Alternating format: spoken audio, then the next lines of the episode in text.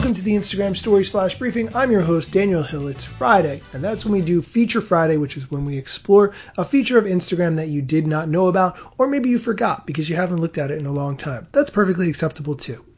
I recently watched the documentary The Social Dilemma, which if you haven't watched it, I highly recommend.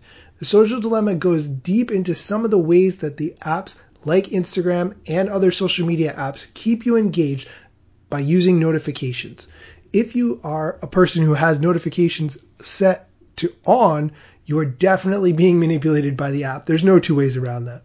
What I suggest is going into your Instagram settings and turning off notifications. The best way to do that is to go to your page on the last tab at the bottom and then go to your activity. From there, you can go to time and you can see how much time you on average spend on Instagram. And at the bottom of that is an option for notification settings.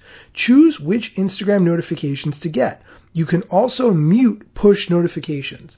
That's what you want to tap. If you mute push notifications, you will not be bothered by Instagram every time someone replies to one of your posts or sends you a direct message. But if you want to be notified when certain people send you a direct message, maybe your closest friends, you can set that up as well. I'll tell you how I handle notifications. I turn every notification from the Instagram app off and instead I use the close friends feature. I add all the people that I would ever want to receive notifications from into my close friends.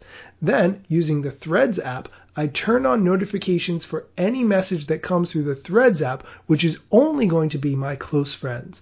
I definitely recommend figuring out how many notifications you need and then turning the rest of them off so that you do not get annoyed by your phone while you're doing other activities.